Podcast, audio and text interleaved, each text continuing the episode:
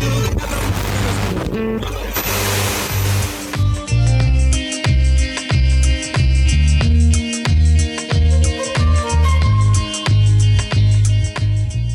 do you add personality to your brand message? And what is a brand message and how valuable is it to get that right? My spotlight guest on this episode is Megan Downs, and Megan is a copywriter who does exactly that. So I've got a few questions that I want to put to her that I hope will help you get better at doing that. She's going to share five ways that we can add personality to our brand message. Welcome to Divided by Brand, the podcast aimed at entrepreneurs, business owners, and influencers. If you want to learn from industry experts and you want to listen to advice about how to feel more confident with your brand, then this is the show for you. Join me as I interview inspirational individuals at different stages in their business journey. My name is Dan Ocock, I'm your host, and I'm a brand identity specialist with over 20 years' experience. If you're interested to know if your own brand has all of the key ingredients to attract higher value clients, I've created a scorecard that'll help you do just that. It'll uncover if you're able to attract the right value clients and if your brand matches your ambition. The scorecard can be found by clicking the links button in the player. Yeah, the player that you're listening on. Just click the links button and you'll get redirected straight to my scorecard. It's very quick, it's incredibly simple to use, but most of all, it should deliver you some value straight to your inbox with your own customized report, which will have marked you across six core areas of branding. And I know you'll agree, that is quite long enough for a podcast intro. Should we just start the show now?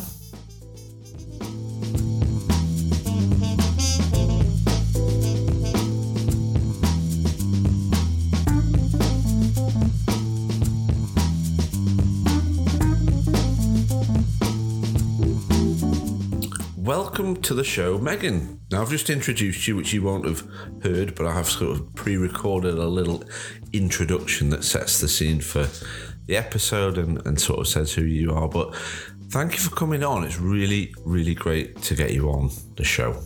Yeah, thanks, Dan. It's great to be here. I'm looking forward to our conversation. Perfect. Now, what I do to get the ball rolling and have and start the conversations, I love to hear from guests um, three wins from the last couple of weeks. What has been going right for you? What's been going well?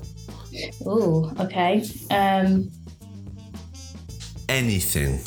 anything. So three was okay. So I'm going to do a couple of work ones and a personal one. Personal Yeah. one. Um, I caught up with some friends and family this weekend. So that was just really nice to catch up with people. Um, did a big move from Sheffield, as you know, Dan, um, up to Scotland. So it was the first time I'd seen a lot of people since the summertime. So that was a good win personally. Nice. business wise, got to be coming on here and um, talking to you. That's a great win. I'm looking forward to it. And um, in preparation for that as well, I've been getting a few of my uh, marketing bits and bobs in the background ready, and that's given me a little bit of a push. So it's nice to have some of those things that have been on my to do list just done. Yeah. What a, I think what a good set of wins. It's nice to hear a little, little personal ones popping in there, but at the same time, um, business tasks and things that you can chalk off and say done. And I'm pleased that I've the the podcast um, guest spot has sort of ushered you into getting a few things done. Um, is this your first chance to be on a podcast? Have you been on any shows before? I have been on one. It was um, not long after I just started, actually. Um, I, I'd been going a little while part time, and I think it was in within my first month of going full time as a copywriter. Um, I got invited on to another podcast, and it was all about um, kind of demystifying what actually happens day to day um, in different industries. So that was quite interesting, but I bet things have probably changed since then. So, yeah, my um, first one this year, which is great. Nice. Cool. Now that's really good to hear. I always like to find out what people, because you tend to find when you've interviewed a lot of different people, um, sometimes if they've been on a lot of shows, they have a script and they kind of be, not become like a robot, but they tend to know what to expect and churn out the same replies time and time again for all the different shows. I think it's a bit like when the, when a musician goes on tour and they just go on to all these different podcasts saying the same thing, and you can tell when you yeah they go on autopilot. yeah, so it's nice that we've got someone who's kind of new and, and going to tell us, give us some content that's fresh, which is what I always like. Now I'm going to introduce I'm going to kind of build up to what this episode is all about. Um, the episode, of course, I've focused mainly around personality and bringing personality to brand messaging, but messaging in the written form for your brand, and we'll come on to that. But what I'm quite keen to do is set the scene a little bit for people and find out I know when they go to your website, which we'll put a link in the show notes to, that you were an artist and then you kind of turned to copywriting.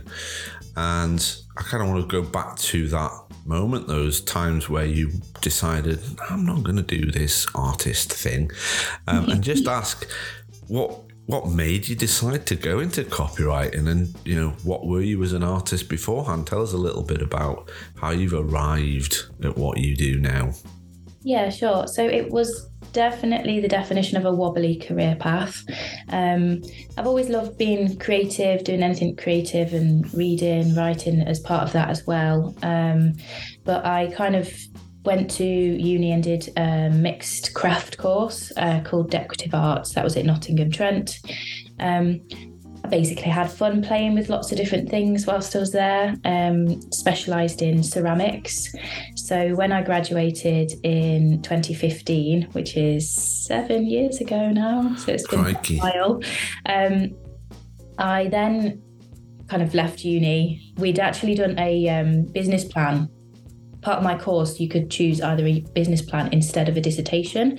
Um, right. Wanted so I think that kind of gave me that little hint of running a business, and and it did sort of give me some ideas about how to do that. But then I, I um yeah I left uni and hit the real world um and was like, what the hell do I do with my life? Um, so I applied for a program that was a ceramic starter studio program in Sheffield, um, originally from the Midlands. So I was like, yep, don't know anyone let's move to Sheffield. Let's let's mm-hmm. do this. Um, so in the first stages, you know, I was thrown in the deep end, running my own creative business. I just I learned so much and had to figure out so much. Mm-hmm. Um, and marketing and communication, that was a big, big part of it. I really had to figure out how to talk to different people, both in person and online and through email. So um, I think I didn't realize it at the time, but I was doing a lot of content and copywriting already. Um, I also did things like um, I crowdfunded for a kiln for some equipment. I did talks and workshops and took on commissions. So I'd really literally thrown myself in the deep end and, and, took on any opportunity that I could as an artist, as a ceramic artist. And I did love it. It was great, but then it kind of hit home after a few years of running on like pure adrenaline and hope. I kind of crashed and burned and hit really bad burnout a few years into it. I stopped enjoying the making. Right. And the pressure of selling kind of overtook everything else. So, um, I can relate to that. I did. There was a time before I did specialize in brand and brand identity where I um, created art, and I still do create art. But back then, I'm going back, um, probably similar to you. I'll probably go back six or seven years, maybe a bit more. Um, and I started drawing digital art, mm. and I realised that if I wanted to make a living at it, it felt like it would become more of a chore than an enjoyment. Yes. And I was like, I was like, I, I, I like, I love drawing. I'm just going to keep it for my own little thing, not my livelihood, if that makes sense. Definitely. Yeah. I think so. I was, I almost didn't want to give up because I was still hanging on to the idea that it was the dream to be an artist. Mm-hmm. and then I realised it actually wasn't the, the you know the dream wasn't the reality, and although I enjoyed it and I would I would never change what I did because it, it did teach me so much. I just realized there was just one day where I was just like, no, this isn't the career for me. It's great, and I want to do this for me. So similar to you, Dan, I want, you know, I, st- I stopped wanting to try and make money from it and, and try and make a living. So when I got to that point, I was pretty exhausted. I'd been doing like months and months of crazy hours and not really stopping living on beans and toast and biscuits. and not uh, a bad, not a bad thing, but not really good for your health. Not very good for me, but I did, I didn't stop. So, you know, luckily I didn't, I didn't uh, gain weight from it because I think I needed the calories to literally keep myself going. But no, it so, was a healthy life. so, how do you go from making ceramic pottery to copywriting? Is that something that's been self-taught? Um, what what made you go right? I'm gonna I'm gonna do more of this. So again, it was another. There was another step in in that. So after the artist uh, realization, I I needed a change. Um, I applied for an office based job. Um, mm-hmm. I'd been working weekends as well, so I wanted a nine to five. I wanted that kind of normal job, um, just to just to completely change what I was doing. And then what I was doing in the evenings was still doing the, the pottery for fun. You're probably so, just catching your breath at that stage more than anything. Yeah, you know? and like the financial security of just knowing I had a paycheck was just what yeah. I needed then. But then a few months into the job that started out very admin based, um, it was quite a small um, B2B office. So um, luckily they were very open for me to just be like, hey, can we do this thing? And trying lots of different things out. Um, so I kind of built myself a little bit of a business development and marketing role within the company and um, did lots of things that were transferred from my business. So I, I went um, to a trade show. So I started doing um, marketing and preparation for trade shows, brochures, um, social media, website. I've, I've worked with a designer to redo their company website. So I'd really been doing a lot of the things that that then from my own business I could change the environment because it was a B2B business and I actually had someone that could sign a budget off yeah. instead of doing it all myself. Um, but then it kind of taught me a lot about communicating with a different audience, very different audience. Um, and you were learning on the go here. I mean, this is a this is a proper yeah. this is a business that was you know performing pretty well, and you had this carte blanche to to experiment with stuff, so yeah. to speak. But um, really great sort of um, springboard, I think, for me. Um, and I did lots of things and I enjoyed it. Um, but from then, the pandemic hit, and I was a few years into the job. I'd kind of already been feeling a little bit like I'd reached my ceiling, but didn't really know what I wanted to do and, and where to go from that. So furlough kind of forced my hand, really. I got put on uh, furlough during the COVID pandemic. Okay. Well, you beat me to the next question anyway, which was the world. The world's pretty crazy at the minute, but yeah. how have the last two two years changed what you do? So you know, you were going into it there. Tell us what's changed in the last couple of years for you. Yeah, so I went from a full time office job, um, and then April 2020 got put on furlough a few months in, I'd kind of done my garden up and done some paintings in my spare room and just done a few sort of things. The biggest question is did you buy a Peloton? No, definitely not. we were digging out our back garden, so that kept me fit. All right, good um, to hear. No, it was an accidental thing actually. A few months into my furlough period, um, my mum actually runs her own business and said she called me up one day, said, "Can you help me with some things?" Um, she'd started a few different content based projects and she wanted some case studies she wanted some help with a website. She had quite a few things she wanted to do.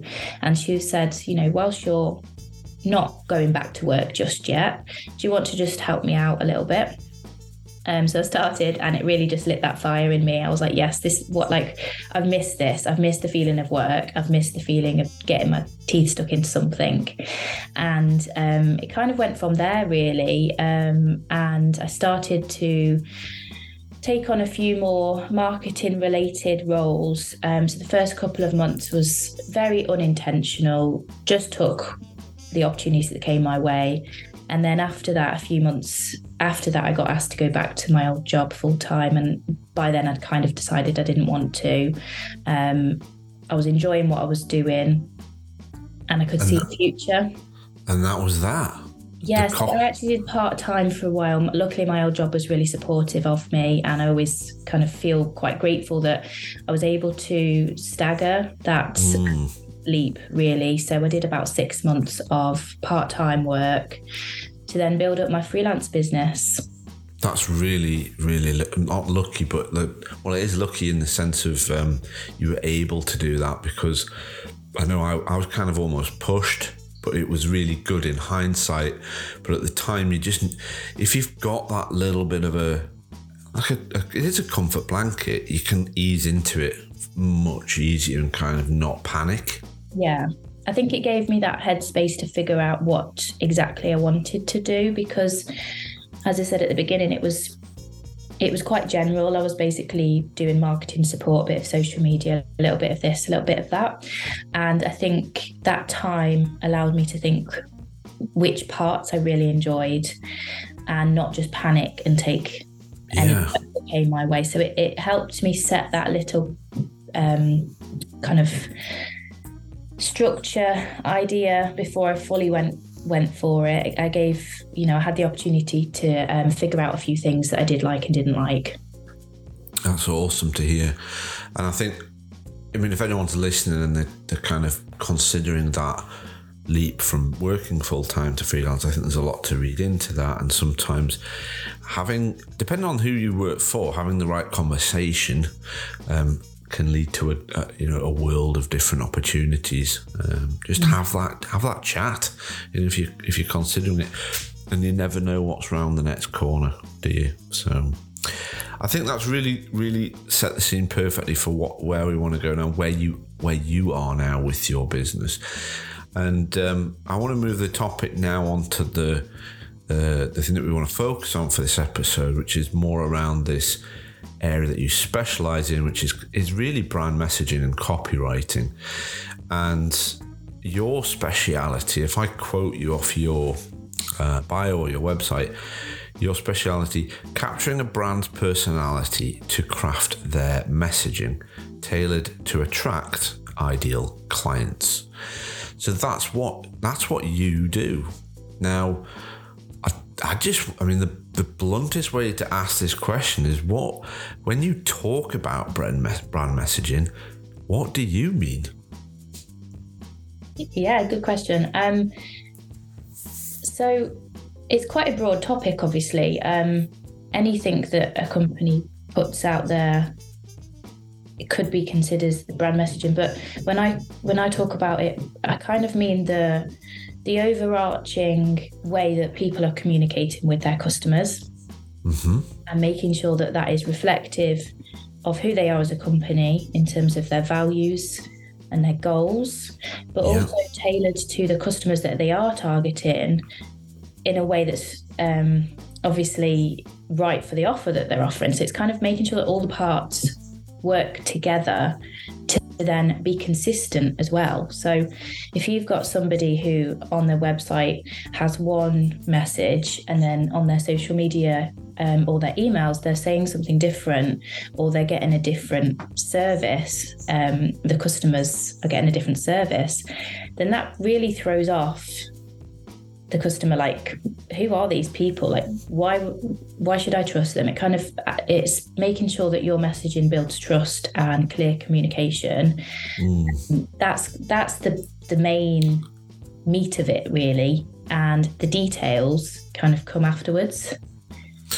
Yeah, because messaging, when we talk about brand in the broadest term, it's that um, it's the influence of a brand all different levels. So, messaging and copywriting is one part of a brand's influence. But if you get that wrong, it affects the entire brand. yeah So you don't, you know, you don't hear McDonald's or, well, let's say someone like Apple. That's probably the, one of the everyone goes to Apple as an example brand, but the way that they write, the way that they present messaging is so well known that you probably wouldn't need any creative necessarily alongside some of their wording because of how they do it. Um, and I think for me, that's what you're getting at that when you're tackling a brand and its messaging, it's making sure that it is harmonious or in sync with that brand's audience, whoever they may be. Is that fair? Yeah, definitely. And uh, just, yeah, making sure it all works together um, as a whole. Yeah. Now, I've got a question off the back of that. So, what is the most common brand messaging mistakes that you see daily? So, clients are arriving on your doorstep quite often. Um, what are they up against? What stuff do you see that's done badly, or what do you see that's um, needs improving on a day to day, week to week basis? Oh, this could be a long list. I'll try and keep it um, I think there's a couple that really stand out to me, and the first one would be that companies, businesses, they're saying the same things as their competitors. They're not saying anything different. And then they're not, so that then kind of harms their positioning mm-hmm. because instead of then just being seen as an expert, seen as an authority in their industry, it's they're just another one. They're a throwaway brand, and I think that's a big mistake. And it, um, there's an exercise that's quite an interesting one to try, and it's take away your brand name from your messaging. And if you can remove that and add in a competitor's name, then and it still makes sense, then you've done it wrong. Because you should be saying something that's unique to you. You should be saying something that is your brand. Yeah. So that's what, quite a good what's one. The, what's the quote by Oscar Wilde? Is it um, be yourself because everybody else is taken? Is that the right yeah, quote? Definitely, yeah. So I think that kind of that point draws into the reason why I love to focus on brand personality and how to get that across because there are so many people out there and it's the, the hardest part is to try and make yourself different from the other hmm. people mm. but people are different from other people they just haven't got the knowledge or insight to always explain that so i think that's something that is like if you can draw that out of somebody, it's usually there. You know, there are there are a few brands that you you probably get to the bottom of it, and they have just there's not much different to them but most brands and most companies are set up for some sort of purpose or some reason or they've got an own, their own story that does make them unique and it is there it's just getting to it that's the hard part sometimes Tell me about it. That's exactly what that's exactly what I do um, week in week out. It's understanding yeah. what that what that is and and being able to I guess not tear it out but tease it out of the of the founders um, themselves put it into words but for me as well is visualizing it so where you write or are able to to help that brand communicate um, I, I, I visually bring it to life in a way that reflects them individually um, yeah. across a range of different media, whether it, whether it is an advert, whether it's um, you know a website that it visually reflects, and that's where that's when we get into the whole brand visual identity and, and, and their kind of logos and style. But um, well, I think that was so. Yeah, common brand mis- mistakes that you see. So, copying your competitors. Is there any others that you kind of want to put? You want to put another one in there that, yeah, that always crops up. One that um, I know, I know most copywriters um, will agree with me here. There are a lot of companies that like to throw the word like synergy and solutions and cutting edge and level up and things like that that don't really mean anything.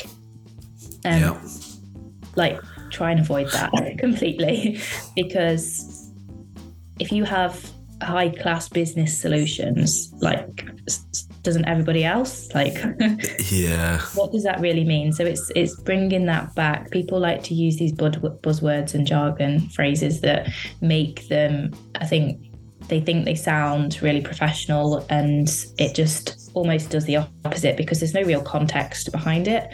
Mm that's that's a big um, a big problem that I think sometimes can cause um, some people are a bit hesitant because they think that that's what they need to be saying. So sometimes it's making people understand that that's not necessarily a good thing. Yeah, and it can. I mean, it, it just when you are digesting web pages or content day on day, day in day out, and you read the same stuff, people just turn off. They're like, "Yeah, I read it before," and they go off somewhere else. And then you get a brand that comes along. I'm, I'm going to pick on something like Patagonia, which cropped up as a boldest brand a couple of episodes ago, but mm. the content that they put out is perfect you know, and it kind of stops you in its tracks, and you go, "Hang on, what?" And then you read it, and then you know, so not spending the time. I guess it's lazy, is what I think I'm saying. If you're not spending the time to refine your brand, messaging, and content, and you're just good, well, yeah, let's put that word in. That's yeah, that sounds cool.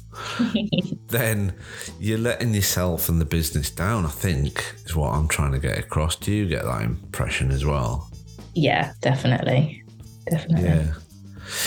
Well, look, I think that's yeah. We could we could do a whole episode around. No, not um, fire anymore at you this time. yeah, well, we could do. I mean, but I think we've got other stuff that we want to spin out. But I just, you know, those are kind of common pitfalls, and I actually see them through creative as well. So people will rock up and they'll have logos that they're not happy with because they probably didn't pay very much or they just copied a competitors and kind of span it off a little bit differently or you know mm. taglines or mottos that you know don't set them apart uh, uh, as individuals so i see it we see those kind of things as a designer involved in brand identity as well um, i'd like to push on into some positive stuff and kind of focus now on really this whole concept of, I think, personality and brand messaging.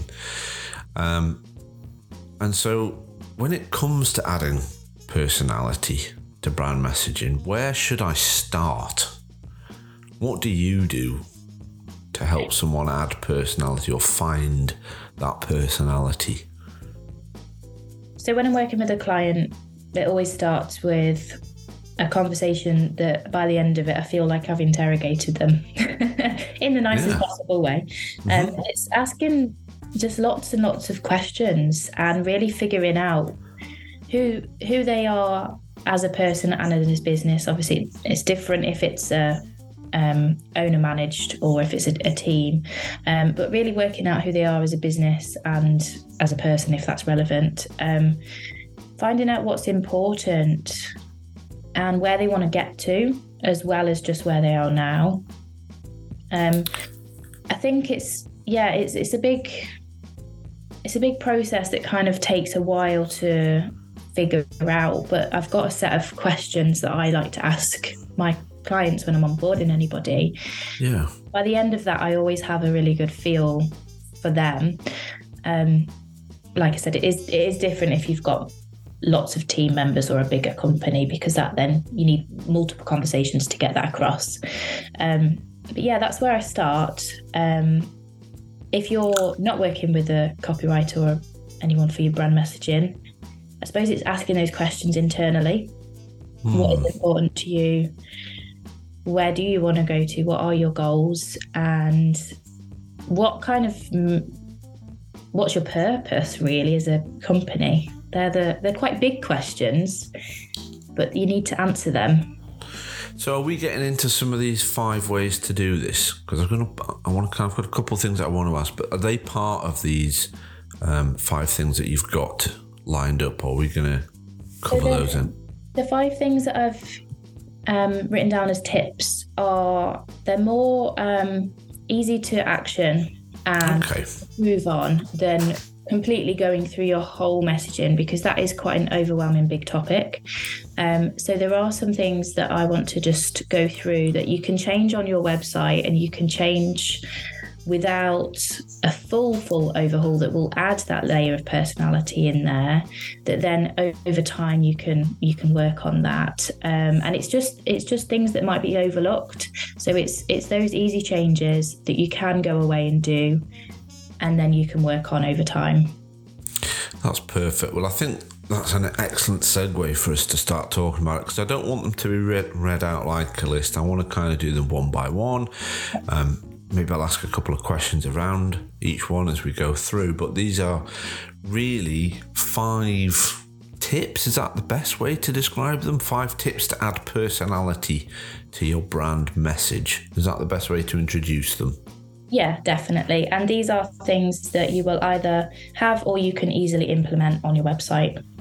Absolutely. Great. Well, let's hear number one and then we'll have a little chat around that. What's the first thing? What's your first tip? So, the first tip is to look at all the micro copy on your website. So, that's the small little details that's quite often overlooked. Mm, um, micro copy, I like that term. Yeah, so things like your terms and conditions section, your cookie notices, those little sections, but also if you have um, call to action buttons or if you have um, links to things, it's the small text that you might put underneath those parts or also the small text you might put underneath a header just to add that extra layer of detail. Um, but they're quite often instructional as well. So if it's, for example, a sign in page, uh, sign up page rather for an email, there's usually microcopy on there that you probably have just left as the filler text. So it's all those little details that can go throughout your website that instead of just leaving what the filler text is there, actually going through and, and making them more fun and interesting. So, we talked about buttons that would probably have click here or enter written on them? Yeah, but also um, if you have an error message that pops up. So if you've signed in, and I've got an example here, and it's, it's um, a MailChimp page, and it's when you're starting to um, open up an account mm-hmm. and there's a username, but if you've typed in a username that somebody's already got. So an example of microcopy is underneath the box where it's flashed up red because you, you can't do that. There's something wrong. And it says another username with this username already exists. Maybe it's your evil twin. Spooky. Ah. It's those little things, instead of just saying error, mm-hmm. add in those extra little things that can be just fun and interactive and, and just put a smile on people's face. What an awesome tip because I know MailChimp as a brand and that's on point because it's a little bit fun and light-hearted, and um, that's generally how they come across, isn't it? Yeah, and another example is um, when you're signing up for a free trial for something. A great way to use microcopy is, is either underneath the button that they sign up for or underneath the main um, offer, telling them what will happen after they sign up and tell them whether they need their credit card details or not, because that can be a big hesitation that some people go, actually, I don't want to sign up for a free trial. I'm going to completely forget to unsubscribe. I'm not going to want to pay it. So if you say something like no credit card needed, you're more likely going to get that free trial to go through. Um, but also, you can add in another fun little phrase. You can say, you know, we won't we won't hold you to this, or if you don't like it, you can leave. Just something that's yeah more than the, the, the basic kind of boring phrase that you could put in there. The standard default messaging. And then you said buttons as well, and I think that was actually quite a good UX point to bring copy in at because buttons are often overlooked, or they can be. Well, just... next point, actually, Dan. Oh, is it? Well, I'll, I'll beat you to it then. Come on, then let's let's go on to point two. So, number one, uh, micro copy, the attention of li- little bits of copy that you perhaps haven't thought about, but that can have the biggest impact when people read them because they, they smile or they go, oh, that's kind of quaint. So, micro copy, get that right is kind of tip number one, yeah? Yeah, and just just look and just check you're not just using the standard one. So that's a good a good way to start. Perfect. Come on, then let's have tip two because we don't know what that's going to be about. so I tried not to mention it when I was talking about microcopy, but I did give it away. So my second tip is to um, change your call to actions. Cool. So any button or any link that has uh, any text that has a link would be considered a call to action when I'm talking about this. So you get the standard ones buy, contact, get in touch, sign up, read more, you know, hmm fine but boring. But they don't really persuade, they don't tell your reader why they should actually do that action. So when thinking about your call to actions, think about how will taking that next step improve their life? What would they actually get if they get in touch with you? And really, what's in it for them?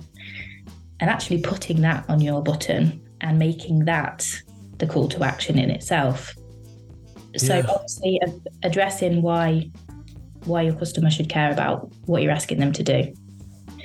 And and I think, but I'm, don't hold me to this. Um, when you are more creative and personal with that wording, I think it benefits um, from an SEO point of view as well. Yeah, definitely. So if you have things like read more, that that doesn't if it's an anchor text, for example, or a button, because you're not telling you're not telling anybody where that goes to. So if you say read more about and the topic, even that is better because Yeah. you're actually matching up the phrases that the next page is linked to with your call to action. So yes, you're exactly right. It, it does help with SEO as well. And I think that this tip, along with that first tip, allows, and coming back to the whole topic here of personality, the words that you decide to put in those call to actions or that microcopy can really help shape in a subtle way that personality, right? Definitely. And I think when it comes to personality with copy, we're talking like that tone of voice, don't we? So um, if you haven't established a tone of voice, um, you need to get that right first, and then that can be reflected through a copywriter. They can write in that tone and bring that personality, if you haven't already got it, out through some of these ways through your content and your copy. So, call to actions, digital call to actions, but I guess also even advertising call to actions, so not just a button. Would that be too taking that tip too far? No, definitely not taking it too far. Um, I've focused these tips based on websites just so that I didn't talk your ear off for hours and hours. But yeah, definitely you can transfer that to anything. I think any call to action, any social media as well. For example, if you're sharing a LinkedIn post or an Instagram post, it's it's thinking about getting the reader to do something next, but doing it in a fun way that also um, like you said, represents your brand tone of voice and tells them what to expect, persuades them to do that rather than buy this thing. So, I don't. I, I actually do not know what the next point is, but I was going to ask, what do you tell brands that don't have a tone of voice? And obviously, you get brands that rock up and say, "Well, I just want some copywriting," which a lot of us do. How do you approach uh, or or tell them? Look, well, what is your tone? What what do you do in that instance where they don't really have any of that personality stuff worked out? Do you work with them on that? Yeah, so um, something I've realised over the last year is how few people do have anything um, already to do with their tone of voice or brand messaging. And um, that's part of the reason I'm actually changing my business to focus on delivering that as well. Um, because, yeah, I mean, I can work with people that if they want a new website, for example, and they haven't had any of that before, we build that in to the website and the similar process that that I described earlier with the questionnaire, trying to figure out who they are and what they're wanting to achieve. And that naturally does draw into the writing. Hmm. But then the problem that you're faced with is if you've hired a copywriter to do your website. What happens next when you need something else? What happens when your business changes? So, if you add a new service and some people don't have the budget to hire a copywriter for every single thing they need to do, but some people also have in team um, marketing team, in house, sorry, marketing teams. Yeah. That they might have in the future. And it's how do you actually translate that from the done for you writing that you're happy with, but then it's what what's next? How do you actually keep that consistent? So, mm-hmm. Yes, and consistency is key. It's one of my um, six pillars. Yeah, um, when it comes to design, it is being consistent because so, if like you're not, said at the start, there there are people that do just want that thing done, and and that's fine. But I'm I'm trying to now just have that discussion at the starting point to see because if they're if their uh, business goal is to grow a team and hire somebody in house next year, it, it would really make sense rather than investing just in this one project that might need to then be redone again in the future or doesn't, like you say, be consistent. It's working out what their brand messaging is first because that yeah. is going to carry them through however many years and means they can then reflect who they are consistently. Yeah. So it's just having that discussion and working out whether people are willing to do that process because it is a process and it is something that's an investment in time as well as money. But yeah, it's it's it sets them up for the future and, and it comes down to ambition. It comes down to I think people getting a better grasp on the value of brand, which I think is happening and has happened over the last few years. People are now realizing that that there's a real value to investing in a brand and having it work as early as possible yeah. for them.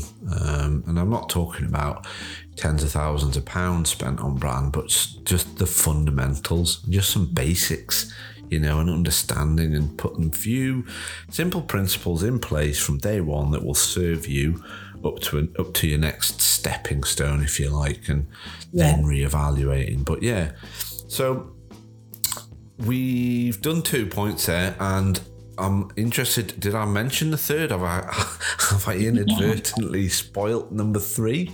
No, we've done well this time. Come on, then. What's the third tip? Okay, so sounds a bit daft, but stop weeing on everyone. Stop um, weeing on everyone. so it's about speaking to the reader. So stop saying the word "we do this," "we do that." in every sentence on your mm-hmm. website. This is another. It's another mistake. Um, like we were talking about mistakes earlier, it's, it's what is a common one. So I've tried to spin it into a positive thing that you can go away and do. So instead of saying, "Oh, look at us, we're experts in this," and aren't we best? You know, aren't we the best option for you? Because our team is fantastic. It's, yeah. it's a little bit like you just blowing your own trumpet, and it comes back to why should the reader care? Like, yeah they want to know what's in it for them. So avoid using we too much, hence stop weeing on everybody. I love that. Um, so re rephrasing that sentence that's got we in it to speak to the reader. So swap out the we's to the you. So yeah. it could be from, oh, we're an award winning design agency with over 15 years of experience. Okay cool, but and tell me what I'm going to get from that. So you could say, if you work with us, you grow, you can grow your business with professional design that sets you apart. Yeah. So it's it's changing the we's for the use. It's rephrasing those. It's the same idea and the same kind of context behind it, but it equal it instantly makes it more conversational and it instantly yeah. makes the reader the key part of that and it tells them what they get from working with you or buying from you or whatever it is that they're looking for. This is my favourite one so far, Megan. And I, because we see it so often, and I do uh, the, the we are and da, da, I just, when I'm reading something, I just want to know what A, uh, it means to me and what I'm going to get out of it.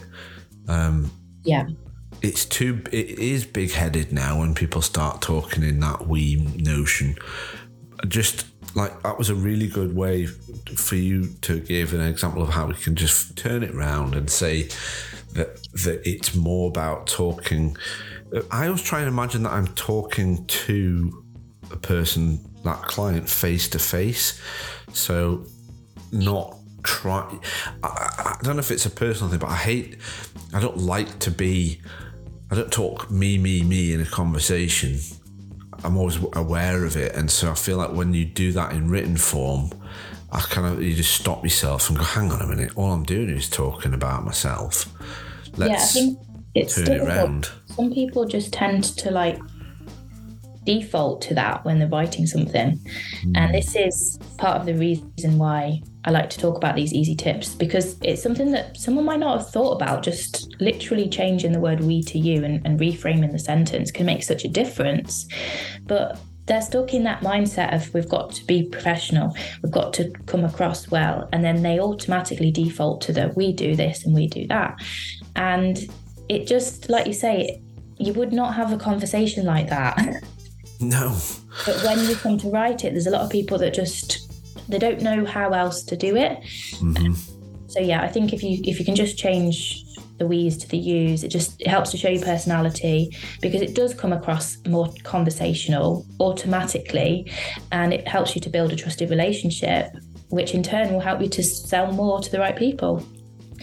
And I think when when you mentioned that personality again, this is actually a really good area to inject the most personality because it's not just it's not micro copy where it's a few words or a call to action again where there's not very many words.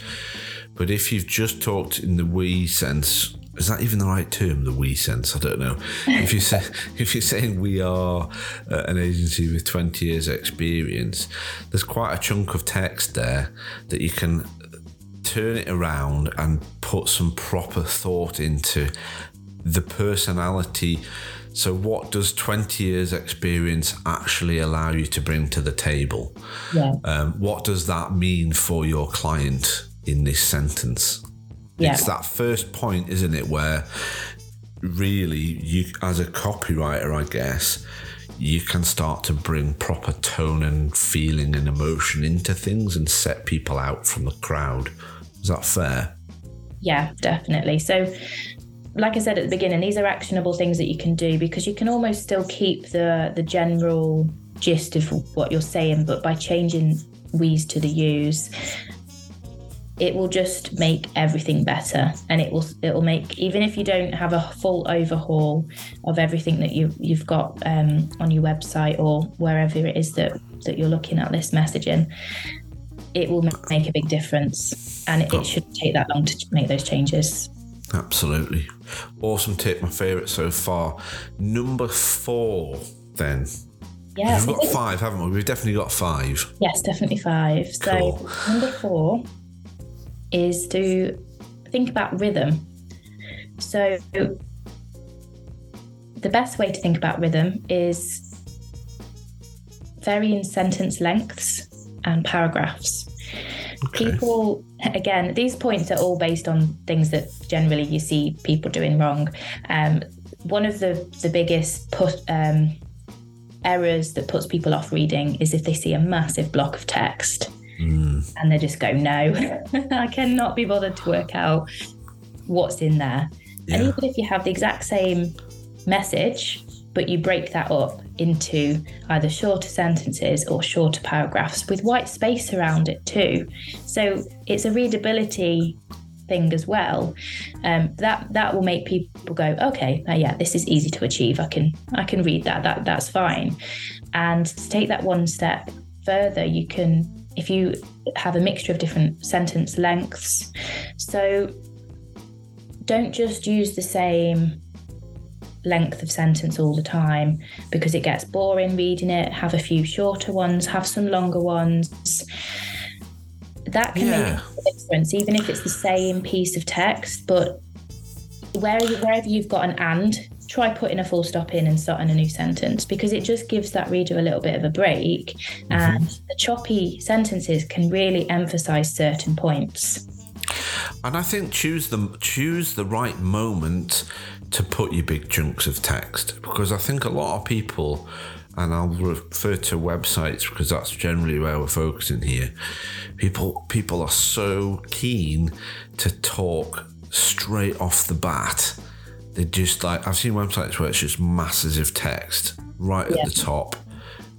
Introduction. Hi, we're da, da, da, from da, da, da, and we live in we've done and I like it's just don't just don't put loads of text there. Let me just have a little thing, a little intro, or something that says who you are, what you do. You can tell if I want to learn about you, I will delve into your website and find out more. Like pick your moments to yeah. put those big chunks. I Definitely. think. Yeah. But also with that, if if you consider what your tone of voice is, if you're a very bold, to the point brand, you're going to want to use stronger, shorter sentences. Mm. If you're maybe you've got a little bit of whimsy about you, like Oatly is a good example. They use okay. really they use really long sentences, and um, it works for them because it's who, as a brand, it represents them. But but then it's about testing these things. So it needs to match your personality. So there are ways to add rhythm by literally just testing, chopping some sentences down, doing the same with your paragraphs. But then ultimately, it does come down to who you are as a brand and what your personality is. Um, I've got a couple of examples in in one of the links that I'll um, share with people afterwards to explain that a bit better because it's sometimes I'm not going to read out a whole paragraph of Oatly's because it'll take yeah. And um, that's a good point to mention there, actually, Megan, because if anyone's listening, these five tips Megan's put together um, a downloadable PDF. We'll mention this at the end as well, but just to drop that in now, if you want to look at these, we've got a link in the show notes, and you'll go to Megan's website and you'll be able to get access to all of these written uh, down in terms of reference. Is that right, Megan? Yes, definitely. So the rhythm. Um there's a good example. Again, I'm not going to read it all out, but it's um, by a guy called Gary Provost. I think I've said that right. And the title of it is This Sentence Has Five Words. And within the graphic that's in the download, you can Google it as well. Um, it's it's basically showing you how a varying sentence length can not just change the feel of it, but create, uh, it says, don't just write words, write music. So it's all about how things sound and how things read. And I think it's a really interesting example to just, before you go away and make these changes, just read that and, and consider how that can be translated to your own copy. I love it. That's another really, really good tip. But one where I think you can do it yourself uh, it's a little bit more difficult if you're not comfortable with writing. I think with tip four, you could probably have a go at it, but I think that's where you're getting into that grounds of probably wanting to speak to someone like you to get a little bit of help because to, to most people, rhythm in words is like what? Are you talking about? Yeah, the, I, I, I, get what yeah. you mean. Yeah, the examples um, on the download are a really good example because you can read it and you can feel it yourself and then see how that might be applied. But yeah, you, all of these points you're absolutely right. People can do them, but they might just it might be yeah. too much. So it's I've tried so to do De- yeah, detailed but actionable. But again, some people might just be like, no, that is too much. Perfect. But no, I think if you are listening to this and thinking, what the heck, go and download the PDF and then you'll get a better idea. But um, I like that tip as well. So we're on to number five, the last tip on this particular set, but I think you could probably do 500 listening to what. Oh, um, yeah, I had to really whittle these down. but I like that. It forces your hand. So tell us what tip number five is then, Megan. Tip number five is to answer your customer objections up front. Okay. Answer objections. Yeah, so this leads to personality because the way that you handle common personality, uh, sorry, common hesitations and common objections shows your personality by the way you actually address these. So if you have a, a question that people always ask you, or you have something that you're repeating yourself over and over again, it points to something that you could be doing better in your messaging and by telling people up front what these things are, they're going to trust you more because they feel like they've got more information. Mm. But also, if you have something that's like, actually, we don't really know this thing because we can't give you a straight answer, by explaining that in your content or somewhere on your website, whether it's a, a service page or a, a, blog post about things. So, a good example is how much does this cost? Some people will be a little bit shy to address these things so upfront. But if you give your customer the power to read these things, and it could say, actually, it changes this by this factor or this factor, or we can't give you this def- definite answer because it just really helps to put them at ease because they know what to expect. Yeah, and it paints you in a good light in terms of that you're not hiding anything. exactly. You? You're and not trying have, to swindle people. No, um, and if you have something that you've done where you've either made a mistake or you could also use this to kind of poke fun at common um, industry problems. So yeah, okay. So a good one. Um, I've included this in the download, but for actually for a different point. But I could have included it for the same for the objections. But Monzo Bank, they poke fun at other banks in their messaging. They basically say, "You'll be able to get hold of us, and your the money is in your hands. You've got the control." So it's answering a common objection within that industry that's God, isn't it hard to get hold of customer service when you need when you need the banks, they're not there for you. When you need to access things, it's that common enemy. Yeah. Actually it, address. It makes people relate to it, is what it does, doesn't it? You're able to sort of to I guess get that extra connection. Yeah. With with the audience there. Yeah. So an example, because um, it's always easy when you've got an example to to um, explain. So I found this fun one from Skittles. Okay. As um, in the chewy sweets, yeah. sweets, yeah. The ones that make you super hyper and your tongue funny colours. Yeah. um, they they took away the lime flavoured Skittles. This obviously caused some outrage in the Skittle community. and um, on their website, they've actually put um, a big banner saying drum roll the original lime up because it's lime flavour. Right. and they say we're making amends. Lime is back. Sorry we took it away. We made a mistake a big mistake and now we're righting the wrong so I really like this as a way of answering objections because they've admitted a mistake, but they've done it in a fun way that is so in line with their brand that they're, nice. they're literally putting out a, an apology but they're making it a thing. They're making it fun, and then it's it's a talking point, but it also makes you think, yeah, they've listened to us. It makes you feel like the brand is actually there to serve you in some way, and I think that's that's a really good example. Yeah, like they get me. But here's the thing: why would they? This is completely off topic, but why did they take the lime flavour out? Does anybody know the answer to that? Question? I didn't actually dig into that too much, to be honest. I wasn't. I, I, just I just saw this and found it interesting, but I didn't. Yeah, I didn't dig into that. I might have to I go. like that. No, I, I, think that's a good one, and yeah, answering those objections up front is is a good one to end on. I think um, in terms of those tips, but yeah, I think that they are really fantastic. I think they're very valuable tips, and just at the starting point of getting to grip with that thing that we referred to, can't even get my words out, as adding personality to your brand message. And we've only really scratched the surface, haven't we, Megan, in terms of messaging yeah. and brand and that's what this show's about. It's just, I guess, giving people those insights into that brand world. It's such a big thing and it is daunting to a lot of people. But yeah. hopefully they'll have seen this episode title and now they've listened and heard these tips. If they want to learn more, they can go download those PDFs. Um, I've got links to your website that we're going to put in the show notes. I'll probably put your link tree one in there because obviously everything's on that. So we'll put a link tree um, link in there and then people can go and decide wherever they want to visit. Does that sound like a plan?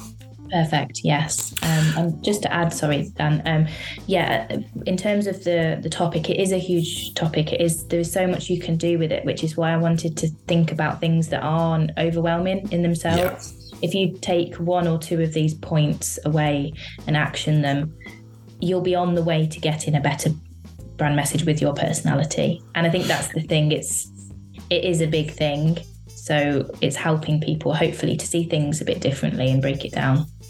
Yeah, I, I agree. And I think you're wise to focus it on a website because generally the website is your first thing that you want to create that engages with your audience because it's there representing you or your business when you're not. So I think mm. it's a good um, place to start in terms of your copy. So I think that was a wise move mm. for those tips. Now I've got, I'm looking at the timer here. I'm looking to close out the episode, but I've got two questions that I haven't managed to ask that I like to ask for each guest. So the first question is if you met yourself 10 years ago, what would you say to yourself? What bit of advice? What would you, you know, there's Megan 10 years ago sat on a potter's wheel or whatever. What are you going to say to her? Oh, so 10 years ago, I just started uni. I was 18. I oh. baby. And seriously, my advice would be to invest your money and stop buying so many stupid clothes. it's it's a really like sounds silly, but I I worked all the way through uni, and as well as you know the, the grants that you get for living. Uh, so I, I still worked every weekend, and so I had plenty of money compared to some students at the time, and I just spent it all. And if I hadn't have left with such a debt in my overdraft because I just spent all of my money, yeah. Uh, yeah, my whole life would have probably been easier afterwards. So yeah, it's um, it's a very practical tip. But, so you'd say, "Oh, Megan, Stop. Give me that card. You're not going out to spend any more money. You don't need a new outfit every time you go out. Fair enough. Some yeah. practical financial advice. Maybe it's the world's um, financial crisis at the minute that's made you go for that one. Um, then I want to ask you. I ask ask guests to pick a boldest brand for each episode, a brand that's that just does something for you or makes you feel passionate about it, and um, to give us a little bit of an insight as to why. So, have you got a boldest brand that you want to share with us? Yeah, so I, I knew that this would come up and because I've recently been doing a lot of research into different brands so that I have examples to share when people um, are reading these tips, I wanted to include one that wasn't actually in there and was a bit different. And I thought about a brand that I am a customer of because there's sometimes when you can say, oh, this brand's really cool, they're doing amazing things, but I haven't actually experienced them. Mm. So I wanted to pick Beauty Pie. Um, so for those that don't know, it's um, an online beauty, skincare, makeup brand. Um, but as a customer of them, they're great. They just they just get it. They just they're a membership based um, thing. So you buy a membership for a year, and the idea is they cut out the um, middleman, the retailer. So you can get luxury skincare, luxury makeup, but at a reduced cost compared to the big brands that are in um, shops like Boots, and Clarins, okay. those kind of things. So right. really good quality stuff. But I think the reason that they've really impressed me as a brand is they are very, very good on customer loyalty and making you feel seen and making you feel special and i think that's something that's really important as a brand and it's it's across all of their communication, even in down to the packaging that they send the products in. They have um, little inserts that tell you to share on Instagram and to, to, share your experience. And it's just like they have quite uplifting messaging, and it's all about just making yourself feel good. And I think as a brand that they they do that really well, and they they send out regular emails. I think they do really well with their emails. Um, they keep it's you engaged.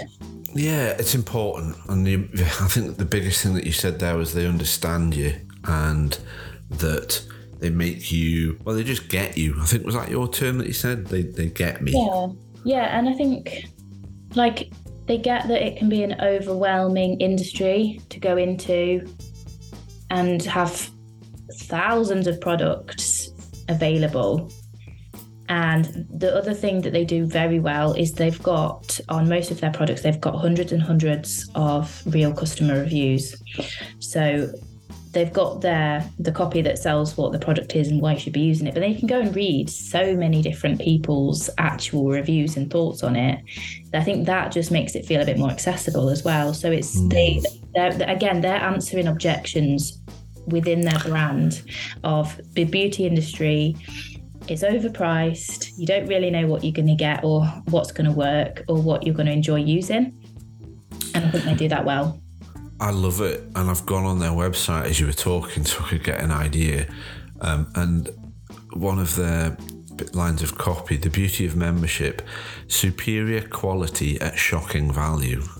Yeah. How, how cool is that? Yeah, and as a customer, you feel because you're like, oh, this this moisturizer is really nice, but you're paying a fraction compared to some of the brands on the shop. So it, it makes you feel like you're getting that steal, like mm. I'm cheating the system. and the other thing I'll, I'll mention about that brand at first glance, because I'm kind of a visual brand bod, yeah. that when I look at it, it actually looks visually nothing out of the ordinary. Um, but when we talk about brand, of course, it's way bigger than just what you see on screen in terms of a logo or a font. Yeah. And so you becoming, as I would call it, those brand advocates or champions of brand or whatever you want to call them.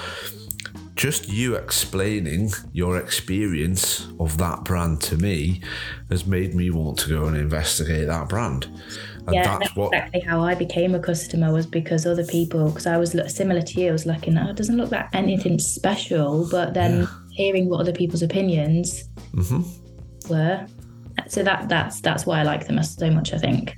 And I think it's a great brand to showcase um, on Boldish brand there because it, it, it summarizes the depth at which brand can go to. So go check them out if you if you want a really good quality makeup, but you want it um, to feel like you're getting a bargain. But I think I think that's a really interesting point um, to have made about brand there.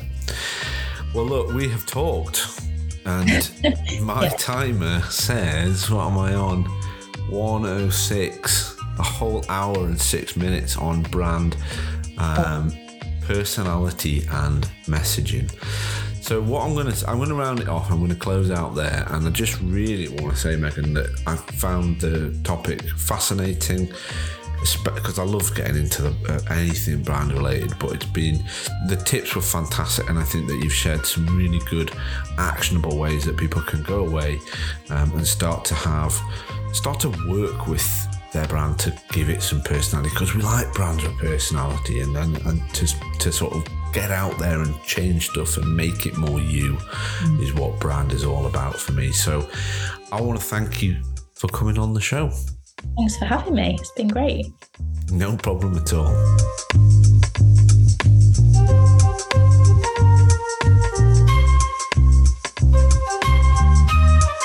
So here we are, the end of another episode. Just like to say thank you very much for listening. Really does mean a lot. If you've enjoyed the show, please leave me a review. Love reading comments and feedback from listeners.